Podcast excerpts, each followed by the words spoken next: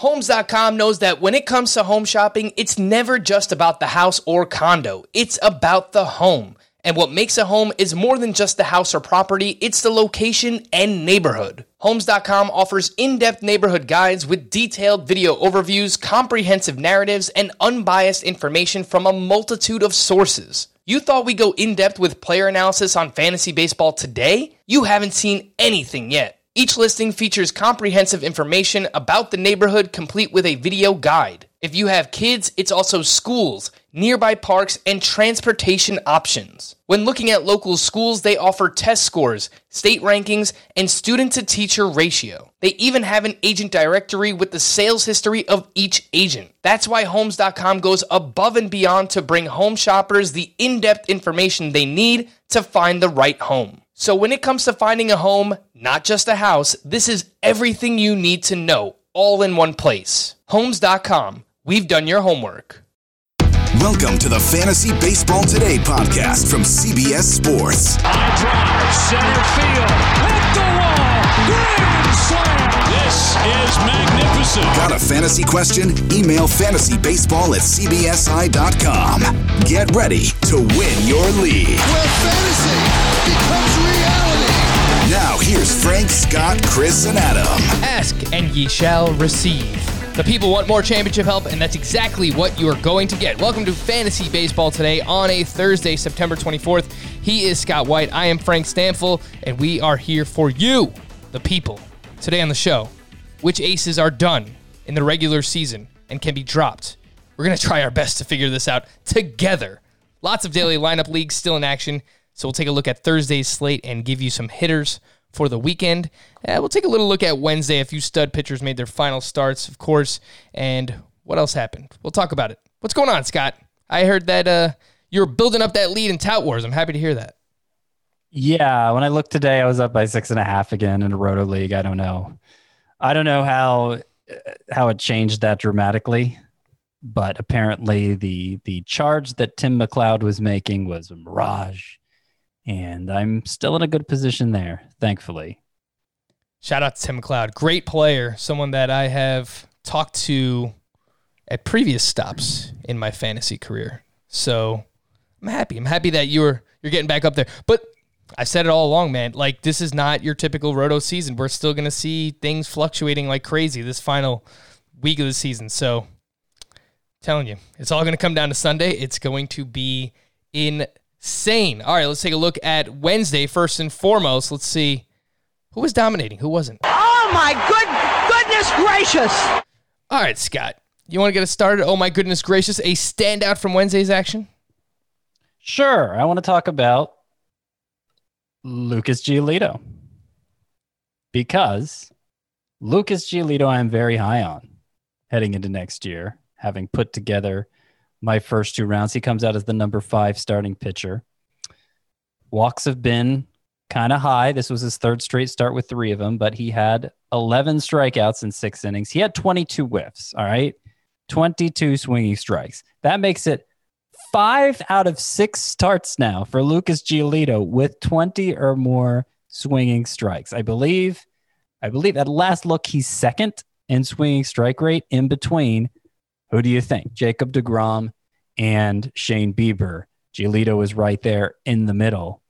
Uh, the walk rate, like I said, is going to end up kind of high, but we know he's capable of more than that. I think if he continues to do this stuff wise, everything's going to come together for him. He's still in his mid twenties. He has a lot of a lot of career ahead of him, and uh, I think I think the best is yet to come for Lucas Giolito.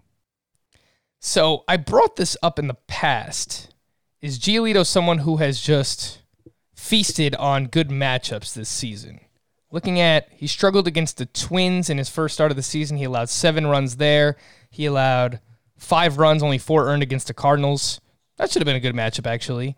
Uh, yeah, he just really struggled against the Twins mostly.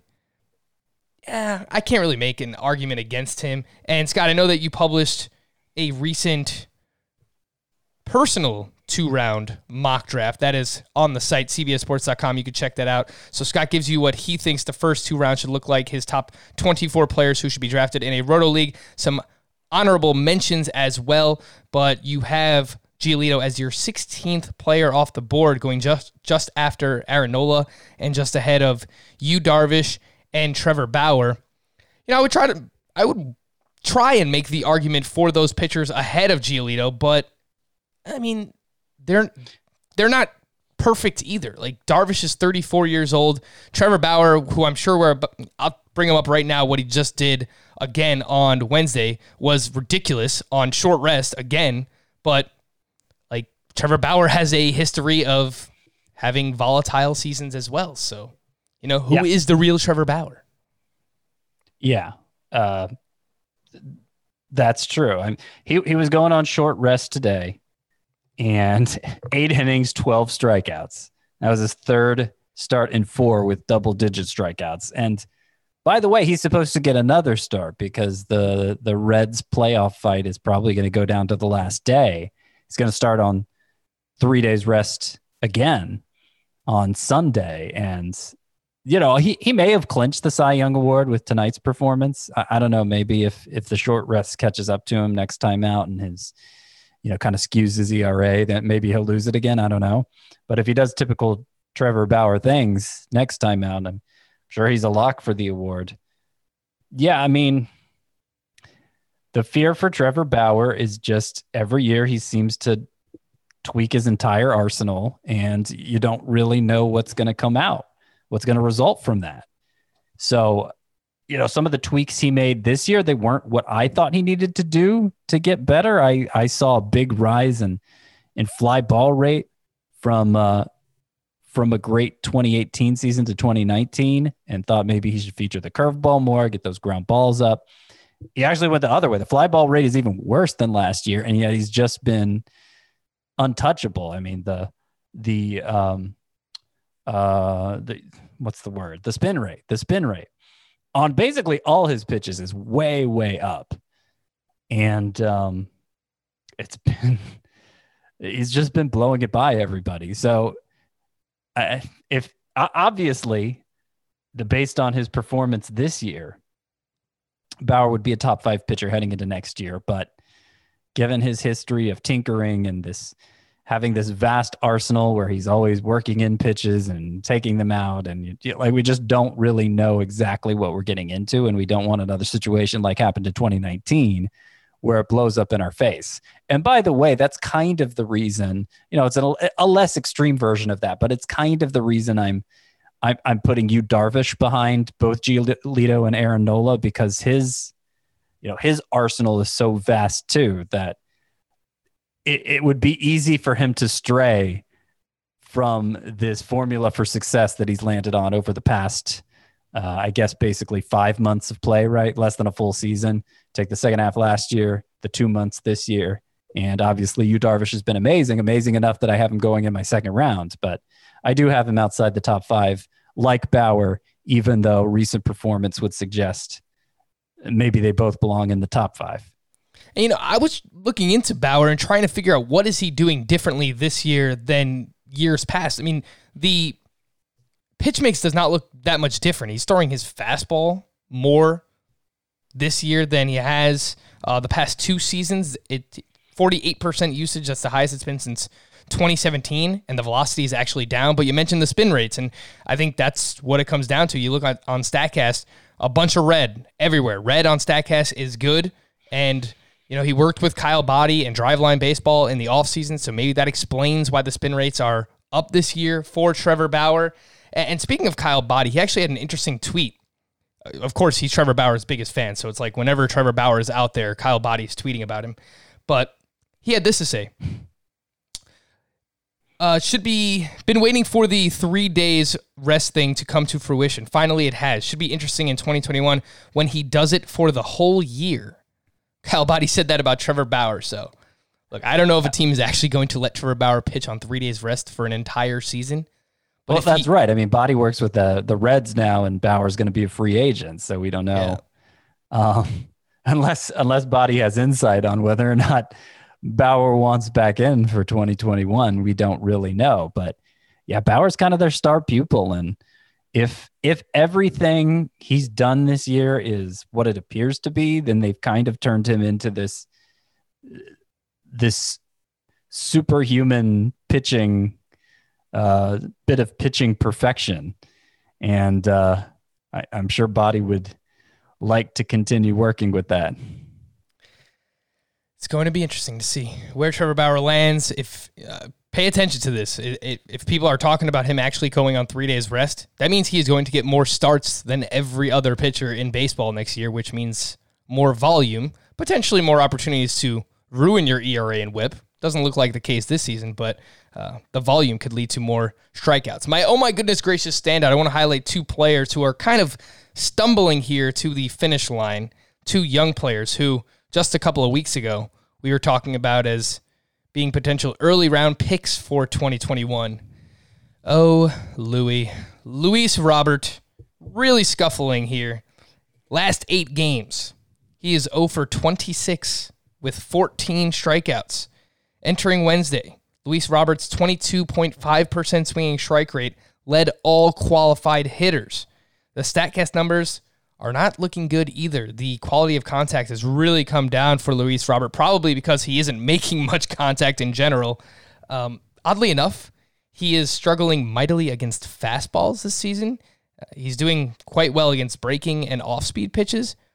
So uh, maybe that's actually something to be excited about for the future. I, I would imagine he, you know, those numbers normalize and he is better against fastballs.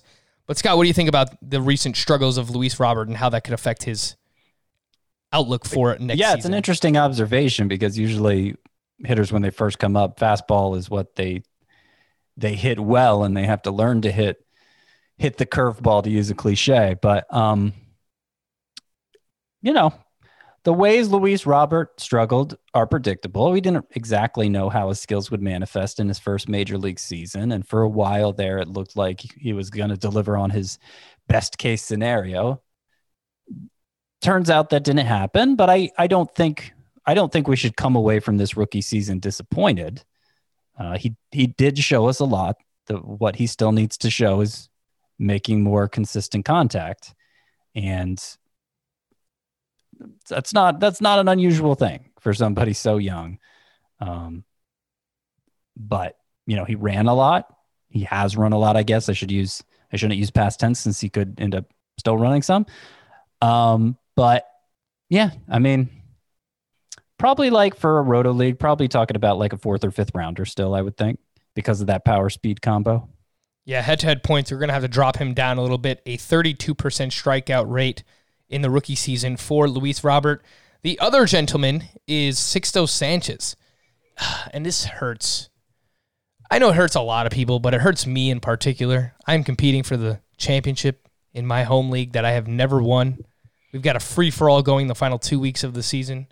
And I had Sixto Sanchez in my lineup for, I believe it was two starts, and he has given me negative seven fantasy points over those two starts. Sixto was at the Braves on Wednesday, allowed four runs, walking four over three innings pitched, only two strikeouts. He has now allowed nine runs over his last two starts, just seven innings pitched. The ERA is up to 3.46. The XFIP is up to 4.06 for Sixto Sanchez. Scott, I'm not as confident as I was a couple of weeks ago when we were talking about him as a potential top 25 starting pitcher for next season. Yeah, if if we're going to put a positive spin on this, it's it's that it's clearer now where to, where to take him next season as more of a perspective a, perspective stud pitcher for you as opposed to somebody who eh, kind of performed in a studly way, but not over enough starts to feel really confident about it. You know, his XFIP now, his ERA is 346. His XFIP is over four.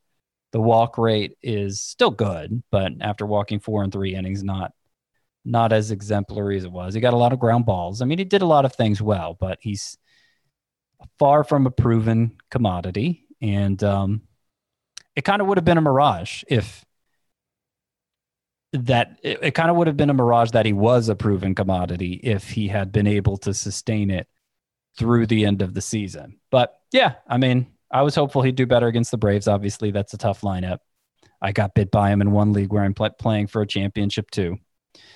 It happens. That's all the more reason why you, you like to have as many true studs, true stud starting pitchers as you can. Though, I mean, it's not like the biggest letdown pitching wise today was Sixto Sanchez. It was a couple of guys who I'm sure most people considered studs, Mike Clevinger and Max Fried, both removed after one inning of work because of injury. Uh, Clevinger's one inning was good. Max Fried's not so much, but Clevinger's seems like the bigger injury. Fried sprained ankle or whatever. They've already clinched the division. Probably just want to make sure he's good and ready for the start of the playoffs. Clevinger, it's more bicep stuff. So he there there's no assurances he's he's going to pitch in the playoffs. Yeah, and that's that just sucks for Padres fans. My fellow Padres fans, as you know, my uh, my National League team, the, the, San Diego Padres, of course. Mm, uh, I'm but, sure you were so conflicted in 1998. Oh yeah, of course. You know, when I was seven years old, I was, I was so conflicted, Scott. Um, but that brings us right into our news and notes. Of course, you mentioned Clevinger left his start after just 12 pitches. The biceps tightness resurfaced there. So we'll see. I, we don't know if he's going to be available for the postseason, but uh, no, this truly does suck because the Padres gave up, you know, quite a decent package to get him, and we're hoping to have him as their potential ace in the playoffs. Max Fried, you mentioned, left as well. Apparently, this was more of a precaution. He tweaked his ankle. They didn't want to take any chances with the playoffs approaching. They want Max Fried to be 100%, so they'll give him a little bit, little bit more extra time for Max Fried to get rested up. David Dahl was placed on the 45-day IL with a right shoulder sprain. This poor guy, so young, just cannot stay healthy. I'm not ready to say that it's like the end of the line for David Dahl, but he's got to show us something, man. It's I feel I feel so much better not having him in my dynasty league anymore. I traded him away at the deadline this year, and it's just oh, such a relief not to have to deal with that. Did you trade him to Nando? Was that one of the I traded him to Nando. oh, oh, Nando. Nando he didn't just... want him to be to be fair. Yes. Yeah. I mean, in the end, he took him. So I don't know how much of that was just gamesmanship, you know. Oh, David Dahl, I don't value him anymore. Oh, that's my Nando impression. oh. Good times. All right, Justin Turner returns to the Dodgers lineup Wednesday as he fights through that hamstring strain. Julio Urias wound up not starting for the Dodgers on Wednesday, but was instead used as a bulk reliever. And I think his line wound up looking pretty good. Yeah, it was six innings, two hits, one earned, two walks, five strikeouts. Maybe they should do this a little more often because if you put this up against all of Urias' starts, probably one of his best appearances all season long. So I don't know why they did that. I think I read somewhere they're toying with the idea of using a opener in the postseason, Brusdar Graterol. So, all right, could be interesting there for the Los Angeles Dodgers. Nelson Cruz, Yasmani Grandal, and Kris Bryant all remained out for their respective teams on Wednesday. Nate Pearson feels good and is expected to return from the injured list soon for the Blue Jays. He'll be used out of the bullpen and could potentially be a weapon for them in the playoffs. Michael Conforto was back in the lineup for the Mets as their designated hitter. He went 0 for 4 with three strikeouts against Tyler Glasnow. Carlos Martinez was diagnosed with a quote uh, mid back strain on Wednesday. He also allowed eight runs over five innings. Sounds like he was just suffering from a case of dumpster fire. Joe Girardi confirmed that Rhys Hoskins is unlikely to return before the end of the regular season. He is working through a UCL issue in his left elbow slash forearm. Email of the day. This one's from Tyler. I don't have a specific question here, but I have a request.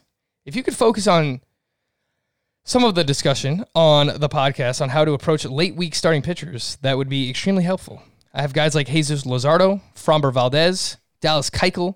I'm afraid that any stud starting pitchers who play for a contender who is scheduled to start past Thursday is in danger of getting skipped or having an abbreviated start. So, this is going to be fun, Scott, because look, we're going to try our best. There's no there's no definitive answers. There, you know, I think the yeah. only person I've seen like Kevin Cash came out and said Blake Snell and Tyler Glasnow are not going to start the rest of the regular season. They're going to rest up and be ready for the postseason. Same thing could be said for Max Fried. Obviously, he's not going to start again for the Atlanta Braves. The rest, but but but you know, they weren't even Snell and Glasnow weren't scheduled to start Right. a second time, and neither was Fried for that matter.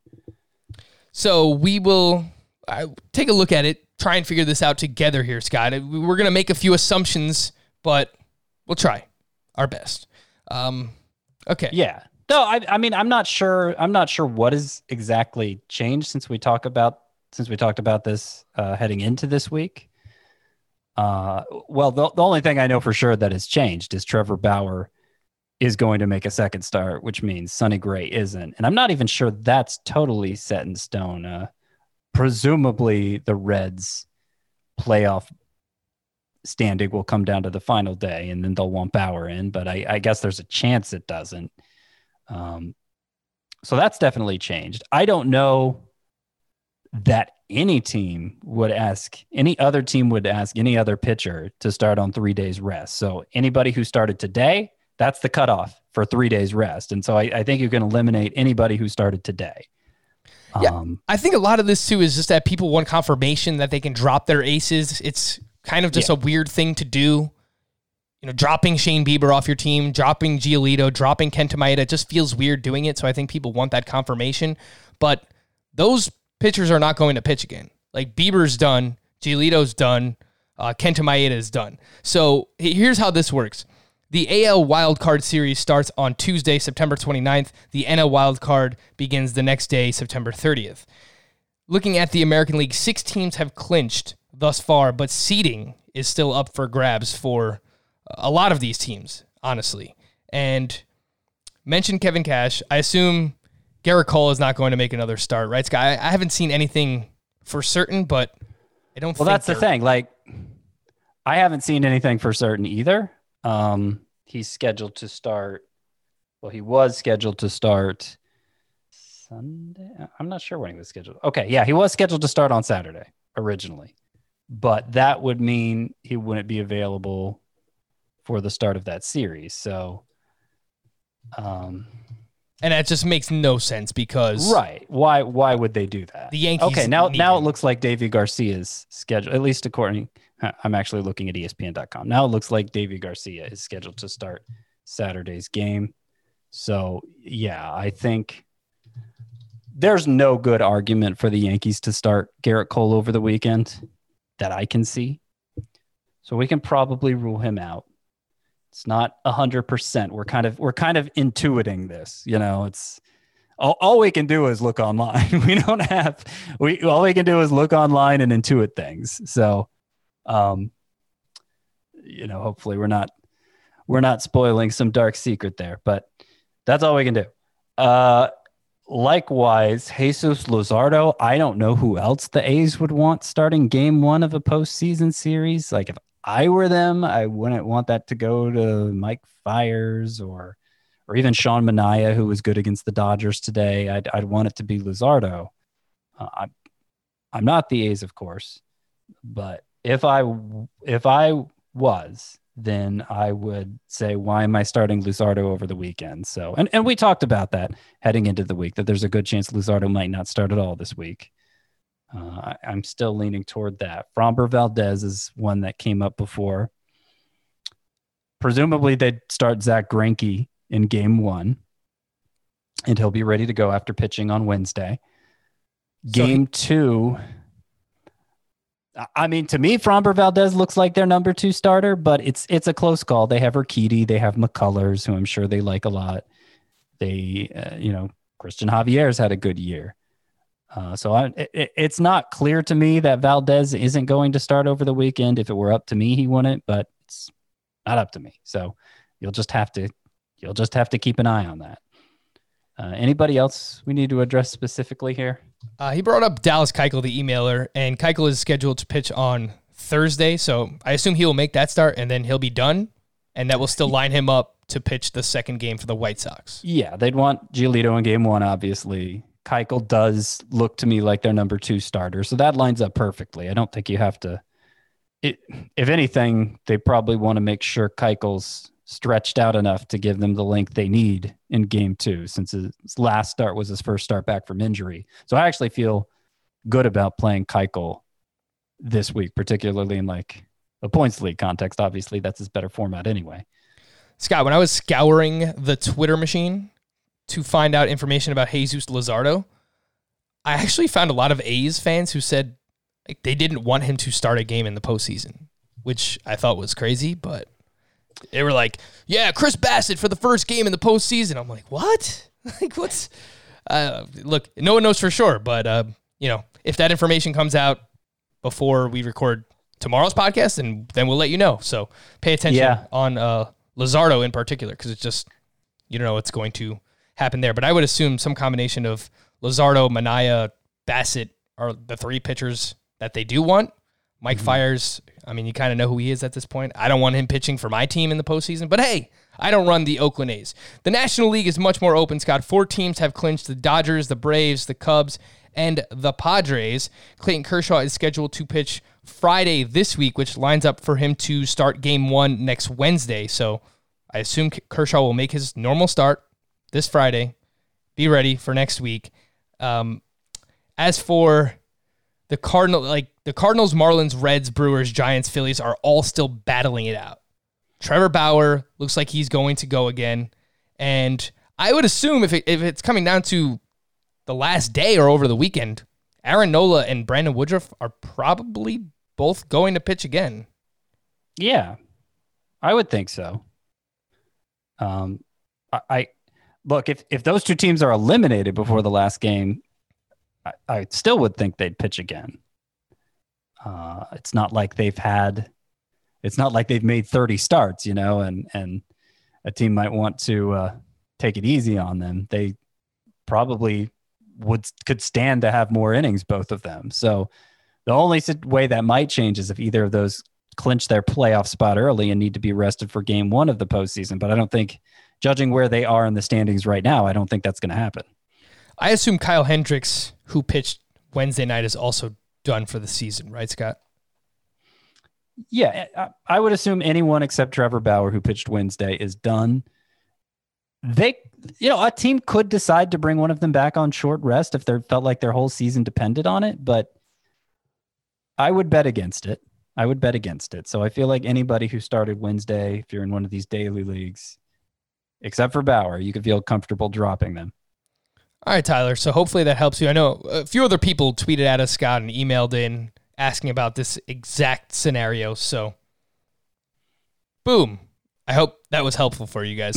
uh, in terms of daily lineup leagues, looking at, we usually save this for later on to stream or not stream. We'll do that a little bit earlier right now with pitchers, and we'll talk a little bit more about hitters as well. But for Thursday, I have the must starts as Hyunjin Ryu is going up against the Yankees. Dallas Keuchel is going up against Cleveland he's probably on the border of being a must-start pitcher, but it's a good matchup going up against Cleveland, so I like it. Zach Plesac against the White Sox, Lance Lynn against the Astros, Corbin Burnes is at the Cardinals, and then I assume all of those pitchers will be done for the season after they make those starts on Thursday. So Scott, Patrick Corbin against the Mets, yay or nay? I'm going to say nay. Like a horse. Nay. Uh, exactly what Patrick Corbin has not been this season. A horse for your fantasy teams. He's been quite the opposite recently, in particular. So I agree. Yeah, I, I would not want to start Patrick Corbin in this spot. How about your boy Ian Anderson? He is going up against the Marlins. So it wasn't so great from last time out, but um, not not a real cause for concern either. I'd start him. Yeah, it's still a good matchup. The Marlins are 24th in weighted on base average against right handed pitching. Walker Buehler, in his return from the IL, don't know how many innings he's going to give you in the start. He's going up against the Oakland A's. Yeah, that one's a little scary. That one's a little scary. I think if you're, I think if you're picking and choosing, you only you have a limited number of starts or starting pitcher spots to work with. Maybe you avoid him, but if it's just if it's just start him and get something or sit him and get nothing, I'd go with the something and, and hope he gives me like three, four dominant innings. Yeah. Weird season for Walker Buehler, but I would probably start him as well. Alec Mills at the Pirates. Sit. Really? Good matchup. Risky. I know. I just I don't think he's a good pitcher. You know, if, if this no-hitter, was a points Scott. league call, but I don't think there are many daily points leagues out there. I could be wrong. Okay. Uh, and Roto, I just, I, I don't think the risk is worth somebody who has doesn't really have much strikeout upside. Alec Mills in points, not in roto or head to head categories leagues. David Peterson at the Nationals. I, I was really good last time, but I don't. He's got to do it again for me to think there's anything to it. Sit. Pablo Lopez at those dreaded Braves. It's borderline. I lean towards sit after what just happened to Sixto Sanchez. Martin Perez going up against the Orioles. He's been frustratingly good this year. Frustrating because I don't know why. I'm gonna sit. Frustrating, I'll tell you why, Scott. Because every time you probably picked up Martin Perez to start him, that was probably bad Martin Perez, and then after you dropped him, that's when he was good Martin Perez. That uh, I haven't picked him up anywhere, but I, I could just imagine that happening to anyone who tries to figure out the rhyme or reason behind Martin Perez. Well, you know what? You know another guy who, even beyond Martin Perez, has been good in a way that I just didn't even notice until tonight. Is is Zach Eflin, who's K per nine after his second straight nine strikeout effort. He went eight innings today, got nine strikeouts, seven innings, nine strikeouts last time. He had a start earlier in the year that was that level of dominant. He's at 11.2 K per nine this year. Zach Eflin. That is not a stat I ever would have associated with Zach Eflin. His XFIP is 308. He's got to be among the league leaders in that. Now, he's a good ground ball pitcher, which helps XFIP. Um, and obviously, that strikeout rate helps XFIP. He's hardly walked anybody, so that helps. Like it makes sense why he has that XFIP when you break it, break down the numbers like that. But I just, having experienced Zach Eflin uh, from my position, monitoring him start by start, I never would have guessed those numbers popped up for him. And his swinging strike rate has improved this year. It's not very good, but you know, it, it's it's the kind of it's the kind of swinging strike rate Zack Wheeler's always made work for him. So I don't know. It's I I don't really get why Eflin has landed on these numbers, and I don't think I'm going to be particularly high on him heading into next season. But nonetheless, this is what he's done, and it's pretty impressive. He is using his curveball more this year, which has been his best pitch. Throwing his fastball a little bit more. Velocity is basically where he's been at in his career. Throwing his slider less than ever before. So I don't know. Maybe it's, you know, Girardi being there. Girardi's kind of helped Aaron Nola take that next step. And maybe it's, you know, been the same thing with Zach Eflin. But yeah, I did not realize that he's been this good. 3.08 XFIP, that would rank. Uh, he doesn't qualify, but it would be ahead of names like Dinelson Lamet, Gerrit Cole, Brandon Woodruff, Lucas Giolito, who's got drafted in the second round. Yeah. All right, Zach Eflin, name to watch for 2021. It, it would be in the top 10. It would be better than Trevor Bauer, who I just called a pitching super superhuman. Oh gosh, this Trevor Bauer thing is so frustrating. Kris Bubic is going up against the Tigers on Thursday. To stream or not to stream? I'm loving Kris Bubic right now. Granted, I was loving Brady Singer going into his Tuesday start, right? It was a Tuesday start. Gives you a Uh, little so gives you a little pause there, Scotty. take that take that for what it's worth. Yeah, but I, I would say start here. The Tigers, man, and I brought this up before. 374 weighted on base average as a team versus left-handed pitching this year, second best behind only the White Sox. It's it's a little scary. I'll just I'll throw it out there for Bubic. Uh, Cristian Javier is at the Texas Rangers. I think you got to start him with that matchup. He's been kind of limited his last couple of starts, so in terms of innings, I don't know if that's like a workload thing. They're trying to limit him as the season's coming to a close. I think the matchup is still good. Get him out there, but don't be surprised if he only goes like four or five innings in the start. Kwang Hyun Kim is at home against the Brewers. Yeah, he he actually wasn't so great last time out. I, we didn't talk about it. I don't remember what day it was, but um, it was. He, he's a guy who's. I wasn't trusting what he was doing at all because there was really no single thing he was excelling at except run prevention. and um, it's a good matchup against the Brewers. I'd be I'd be inclined to sit him though, in case I was just desperate for an extra start. His last time out was against the Pirates. You are correct. He allowed four runs over five and a third. The start before that was at the Brewers in Miller Park, seven shutout with six strikeouts. So take that for what it's worth. It he has dominated the Brewers in the past, but they've also seen Kim pitch now before, so that might favor the Brewers hitters. So it's kind of open ended there. I think it's a little risky as well. Mike Fiers is at the Dodgers. That is a no for Scott, and that is a no for me as well. A hitter that you might look to stream on Thursday that has a good matchup. I don't know if it's actually possible for people to pick up hitters and start them the same day as they hear this, but I'll give it to you anyway because this is what the people were asking for. I have Maikel Franco going up against Michael Fulmer. I think that's a pretty good start. Alex Dickerson and Austin Slater. Slater's been starting again for the Giants. They're going up against Chichi Gonzalez. Not not really scared of Chichi Gonzalez. Jason Heyward is going up against Chad Kuhl, and Jackie Bradley is going up against Alex Cobb. Any other names that caught your attention, Scott, for Thursday? No, not for Thursday specifically.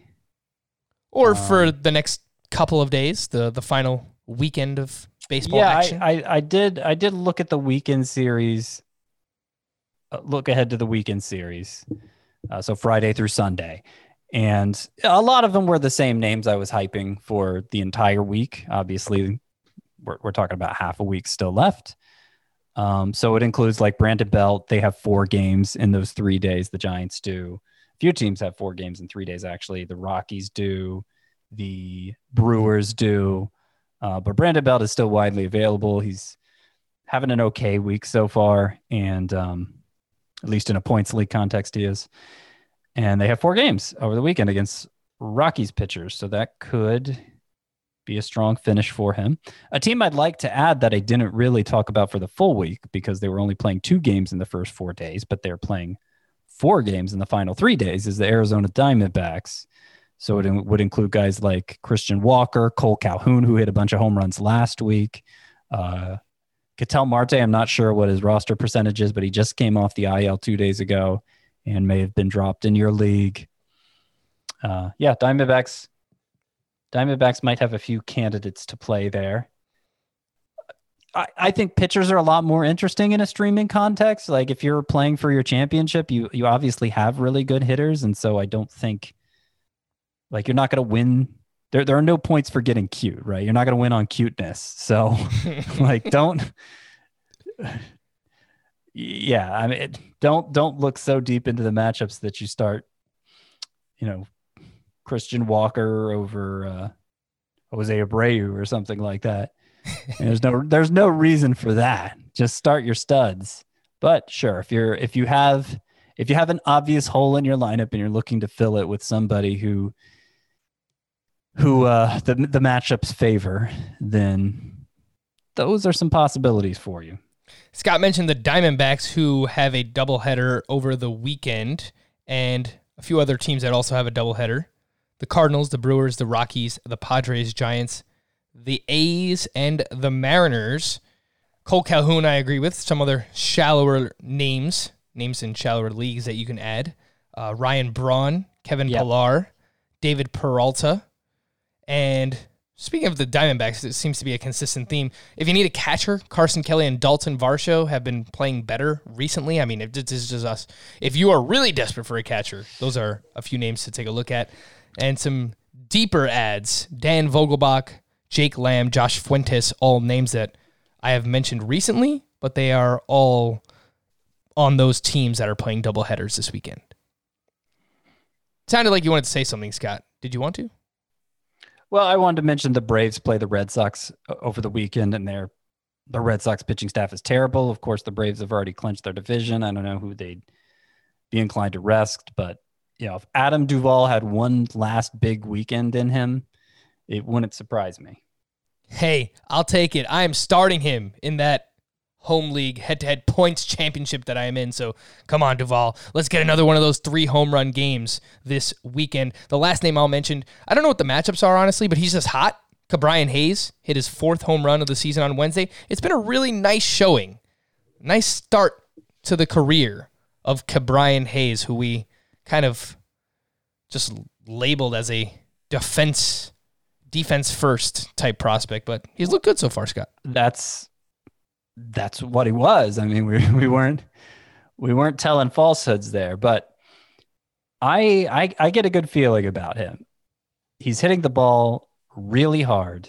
The the strikeout rate is, you know, it's not going to be the sort of thing that holds him back. He has four home runs now and 69 at bats. He could stand to elevate more, sure, but you know, if he's going to hit it as hard as he's been hitting it, in those 69 bats, four home runs, four doubles, two triples. He has a stolen base, and that was kind of an underrated thing he did in the minors too. Was was run a little bit.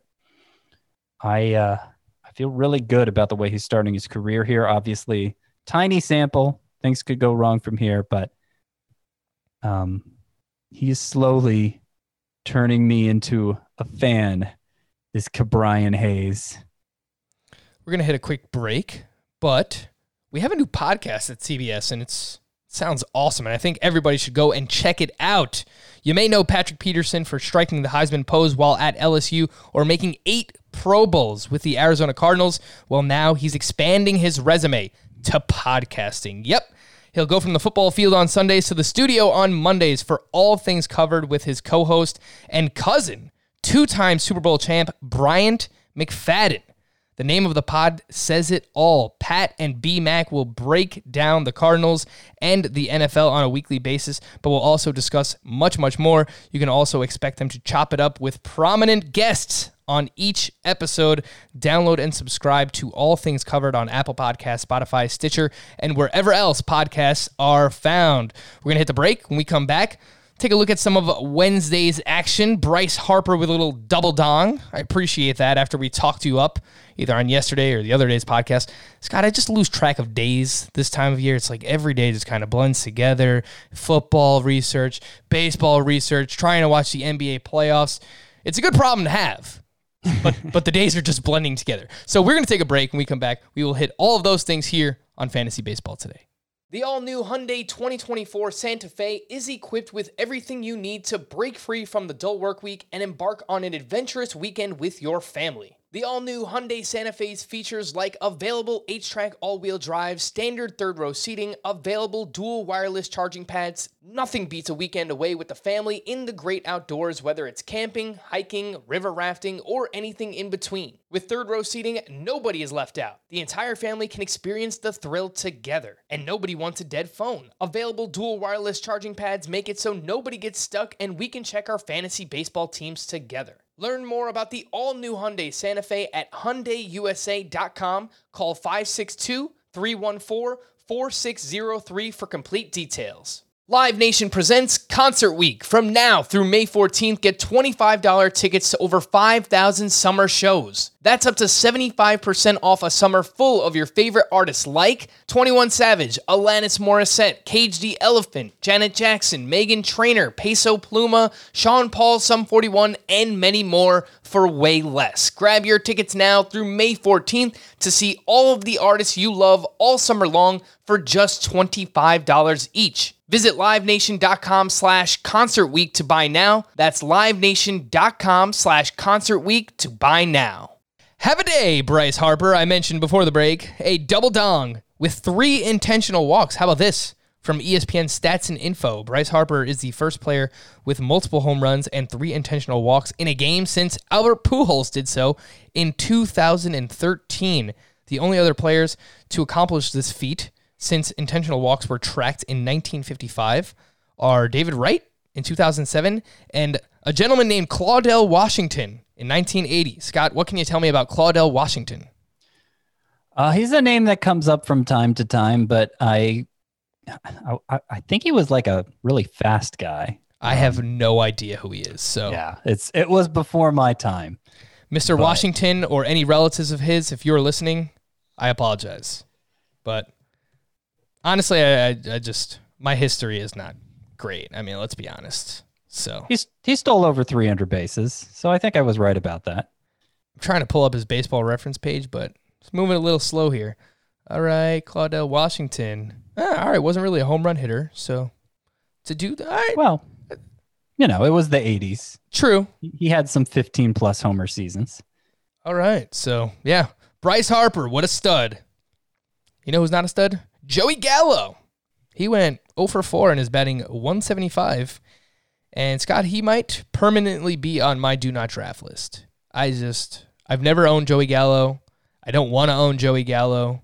People were excited about him for the first week or two of the season.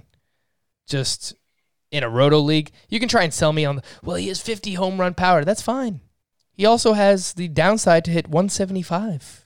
So Yeah, I think I might be me. there with you. I was encouraged by the line drive rate for last year and the second half of the previous year, but when it gets right down to it, both of those weren't a huge sample. And um, you know, it's he, he just delivered his worst case scenario this year. So he's going to be better next year. But I just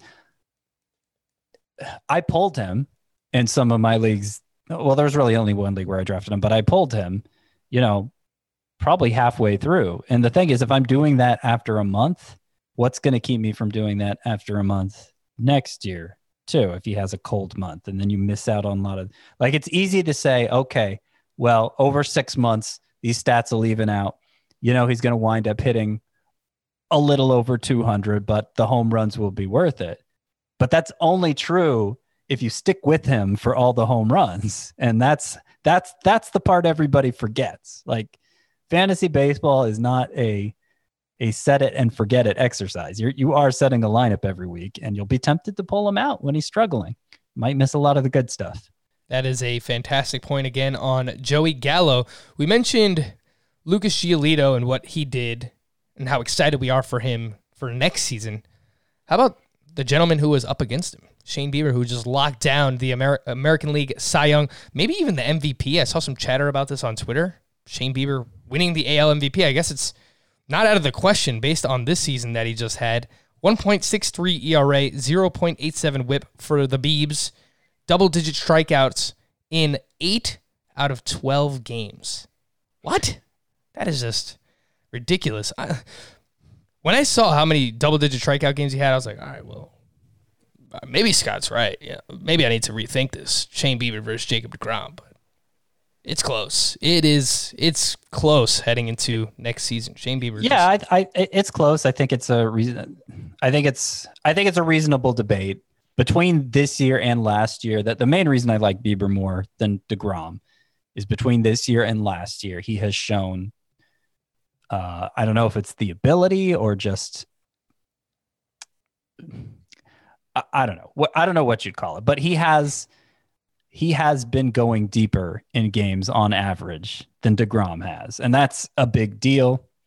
It might contribute in some small way to the win discrepancy between the two. I mean, DeGrom would look a lot better if the Mets for three years in a row now didn't have this tendency to just give him no support. And so his wins are never living up to the rest of his stats. But um, I, I don't know that it's fair to factor that into the ranking because that's you know, the Mets aren't a bottom of the division club. They are going to win games for some of their pitchers. It stands to reason eventually DeGrom would be one of the pitchers they win games for. But it hasn't happened. I will point out to, to put a fantasy spin on the MVP context for Shane Bieber, there is only according to the the roto rating, the, the rotisserie rating, how players are ranking rotisserie. Um, there is only one pitcher in the top 10 among all players. It's Shane Bieber, and he's number one. Mm. I noticed that too yesterday when I uh, brought up Jose Abreu is the best hitter. The only person that was ahead of him is Shane Bieber in roto value. So just a fantastic season out of the Beebs. My Yankees got pounded. They lost 14 to 1. The baby Blue Jays are getting hot at the right time. Cavan Biggio, Bo Bichette, Vlad Jr., Lourdes Gurriel, and Danny Jansen all had multiple hits in this game. And I think if Bo Bichette is healthy, he's probably like a third round pick heading into next year, like a third or fourth round pick. The upside is is evident, Scott. for Bo Bichette. Yeah, I mean, top of mind, I'm thinking round four. It's it'll be interesting once we actually get the players lined up because I feel like we could probably come up with 30 names that are round four players. And that's kind of the way it was last year, too, uh, which is part of the reason why I was in favor of drafting so many pitchers early, is because, you know, it's hard to tell the difference between this third round hitter and the seventh round hitter. And I think that'll, I, I think we'll see a lot of that heading into next year, too. Zack Greinke went four and two thirds, three earned runs. He has allowed three or more runs in seven straight starts. His season ERA will end at 4.03, but his XFIP is still 3.49. I have a feeling that people are, are going to try to fade Greinke in 2021. He will be 37 years old, so I kind of get it, but at the same time, I can I can be talking to Zack Greinke as like my SP3 or SP4 if he gets Well- pushed down far enough. Well, he's had a weird stretch here. Seven straight starts with three earned runs or more. Uh, some of them are quality starts, but you know, barely quality starts. There's still a 450 ERA. So it's been a lengthy run here of really meh production from Zack Greinke. And he is throwing about two miles per hour less than last year. But when you look at like strikeout rate, when you look at XFIP, his XFIP is actually lower than it was last year, and it's about the same as it was two years ago. So uh, anytime there's a two mile per hour drop in a velocity, that raises some red flags, obviously.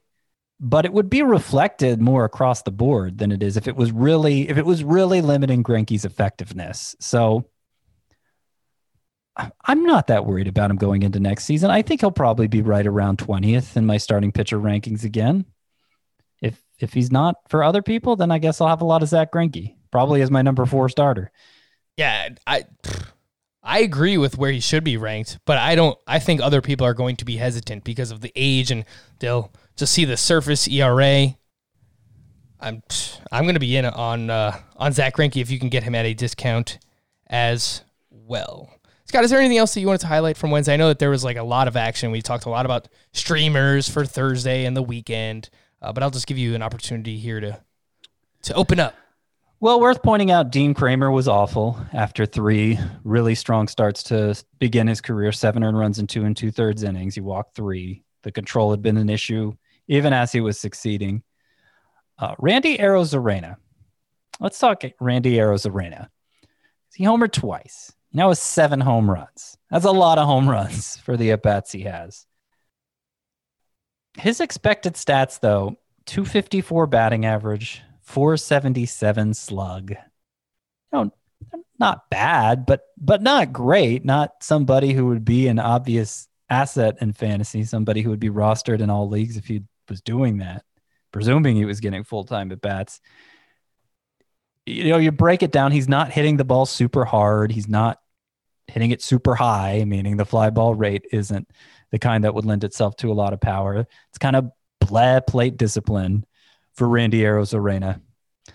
Not seeing a lot to get excited about here. I think I think that one's a mirage. There were a few other uh, interesting two homer games. Danny Jansen homered twice for the Blue Jays, also had a double on a four hit day. It was only his fifth multi hit game on the year. Wonder if he was inspired by Alejandro Kirk, his big game the other day. And look, I really want Alejandro Kirk to be a thing. He's 21 years old, so he has plenty of time to become a thing still. Danny Jansen, though, for as awful as he's been this year, he has a high line drive rate. He hits the he's hit the ball to all fields very well. Hit hit hit, hit it more up the middle than pulled it, as a matter of fact.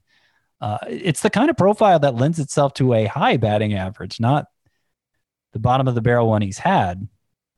And look, the XBA isn't very high because he hasn't hit the ball very hard, but I don't know. I still think there might be something there for Danny Jansen. I'm not totally ready to give up on him. I'm not sure the Blue Jays are either. Uh, Felix Pena got a save. Probably too late to care about it.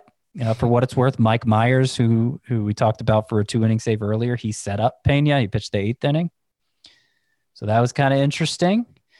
Uh, Nathan Eovaldi had another great start, eight strikeouts and six shutout innings, 18 whiffs, but it was fastball, cutter, slider again. He Now the slider's interesting, I guess. Okay, so there was a breaking ball mixed in there. It wasn't. It wasn't just. Uh, it wasn't just all hard stuff. Um, so maybe he's onto something. Maybe he is starting to develop a breaking ball that's allowing him to be a little more consistent here. Salvador Perez. That was one of those two homer games that was interesting, and his numbers are phenomenal this year. I mean, he's been better per game than JT Realmuto this year. Realmuto, sorry, I got to train myself to say it that way now. Um, it's pretty exciting. I don't know exactly what it means going forward for Salvador Perez because obviously he has a pretty lengthy track record of being one thing. He's already 30, I think, which is usually an age when catchers are slowing down. Uh, but particularly a position with not a lot to offer, that those numbers really stand out. He has been more of a line drive hitter this year, kind of lowered his launch angle in a way that seems to have improved his overall profile. And and you know, maybe that's just a small sample thing. Maybe it wouldn't continue into next year, but I, I'm I feel like I'm because of because of the breakdown of the catcher position, I feel like I want to give him more the benefit of the doubt than not. Salvador Perez. I was putting together my catcher rankings today. JT Real Realmuto number one, of course. I did go ahead and slot Willson Contreras behind him, but I have Salvador Perez third, which I'm pretty sure is the highest I've ever ranked Salvador Perez. And uh, you don't like it? No, Scott, come on. Salvi's number two. You think it's Salvador Perez number two easily? I think so. Yeah, I, I was I was excited about him coming into the season. I mean, yeah. didn't, I mean, I'm gonna I'm gonna side with track record here for both of those players, Willson Contreras and Salvador Perez. Willson Contreras' batted ball pro- profile actually hasn't been that different this year, even though the production has been kind of disappointing. I'm willing to move Grandal behind Salvador Perez because of uh, um, the age Grandal's getting pretty old and he wasn't playing as consistently with the White Sox. Uh, Travis d'Arnaud is another one that you're just not sure how seriously to take it. But he's been amazing and he's under contract one more year with the Braves. So his role's not going to change. His surroundings aren't going to change. And like the entire profile supports what he's been doing.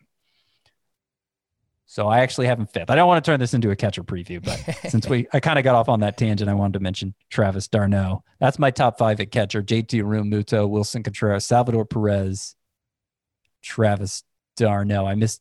I didn't name one of the five. I'll keep it that way. Keep some surprises there for you. Mm, I have a feeling of who it is and someone who should be in that mix, but you're gonna have to wait and see or listen, however you consume this podcast. Um, Another bullpen note. I know you mentioned Felix Pena. I just wanted to talk about Nick Anderson for a second. He got the final out of the game with the score eight to five for the Tampa Bay Rays. A few people tweeted at me asking why he didn't get the save, and it was because the tying run was not on deck technically. And if you enter with a three-run lead, it either has to be for a full inning to get the save, or it has to be with like runners on base the tying run is on deck, and that's how you earn the save. So that's why Nick Anderson did not get the save in this particular instance. Some Apple Podcast review, rating, and review questions, Scott. Let's go a little rapid fire on these. From Caleb2405, rank these for next year Kyle Tucker, Dom Smith, Ryan Mountcastle, Luke Voit in a head to head points league. Okay, let me find the email real quick. Okay. I would rank them Luke Voit number one, especially in a points league where you don't depend on steals as much, but still Tucker number two, Dom Smith number three, Ryan Mountcastle number four. This one's from All the Help. Keeping Tatis, Buehler, and Fried. I have to select two more. Soroka round 14, LeMahieu round four, Gerrit Cole round two, Zack Greinke round eight. Cole, and LeMahieu. Let's go Yanks. All right, Scott. Coming over to the dock side. This one's from Alec 1887, 10 team head to head categories league. I get to keep four. Judge for a seventh. Darvish for an eighth. Fried, 11th. Seager, 12th. Sixto, 15th. Ian Anderson, 15th. Kenta Maeda, 19th. There were a bunch more, but I thought these were the best.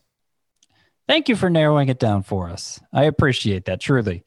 Darvish in the eighth, Maeda in the nineteenth, Seager in the twelfth, Fried in the eleventh. This one's from Mike in Rochester. 10, uh, 16 team roto with daily lineups. Keep five forever with no limitations. I have Mike Trout and Ronald Acuna already. I need three more from Luis Castillo, Sonny Gray, Yordan Alvarez, Max Fried, Lance Lynn, Corbin Burnes, and Jesus Luzardo. Three of those. Three of them, I'm going to go Castillo, Burnes, and it's between Gray and Alvarez. I think, I think 16 team, and and you can keep him forever. I think I go with Alvarez there as the third keeper. That's exactly what I was thinking as well. Would you drop a $19 JD Martinez for a $1 Clint Frazier in a 10 team Roto Keeper League with OBP and slugging percentage instead of batting average and home runs? I am thinking that Frazier would be good trade bait in the offseason and that JD Martinez would go for less in the draft. Yeah, he probably will go for less than 19. 10 team, especially 10 team league. Uh, I I don't know that Frazier's really going to be great trade bait in a 10 teamer. But I, I I'm fine with that move if you think he would be. I mean, you know you know the habits of your league mates better than I do. A user named Arch Kilo Kilo left five stars and a question, but there was no context and there was no first name. So I was having an incredibly difficult time trying to figure out who these players were. Uh, were. So if you can email us at fantasybaseball at cbsi.com. Look. Frank going above and beyond to get the guy an answer. I'm trying, Like man. that. That is that is CBS and the letter I, by the way. Someone emailed us the other day and said, I didn't know if it was like CBS E Y E, like like your eyeball, or Well, or yeah, CBS I mean, understandable because CBSI, you know, the logo looks like an eye, so that's always been a thing. right. But no, the I stands for interactive. CBS letter I dot com. Uh, so if you email us your question, Archie boy, I will or girl, I will answer. I'll send you an answer. And last but not least, my man Matt Go Cards. He asked a lineup question on Monday. I'm sorry, Matt, but unfortunately, there is a bit of delay on the Apple Podcast rating and review questions. Those don't show up for us for like a day or two later than you actually post them. So I apologize. We weren't able to get to your lineup question. He is Scott White. I am Frank Stampfl. Thank you all for listening and watching Fantasy Baseball today on our YouTube channel. We'll be back again tomorrow. Bye bye.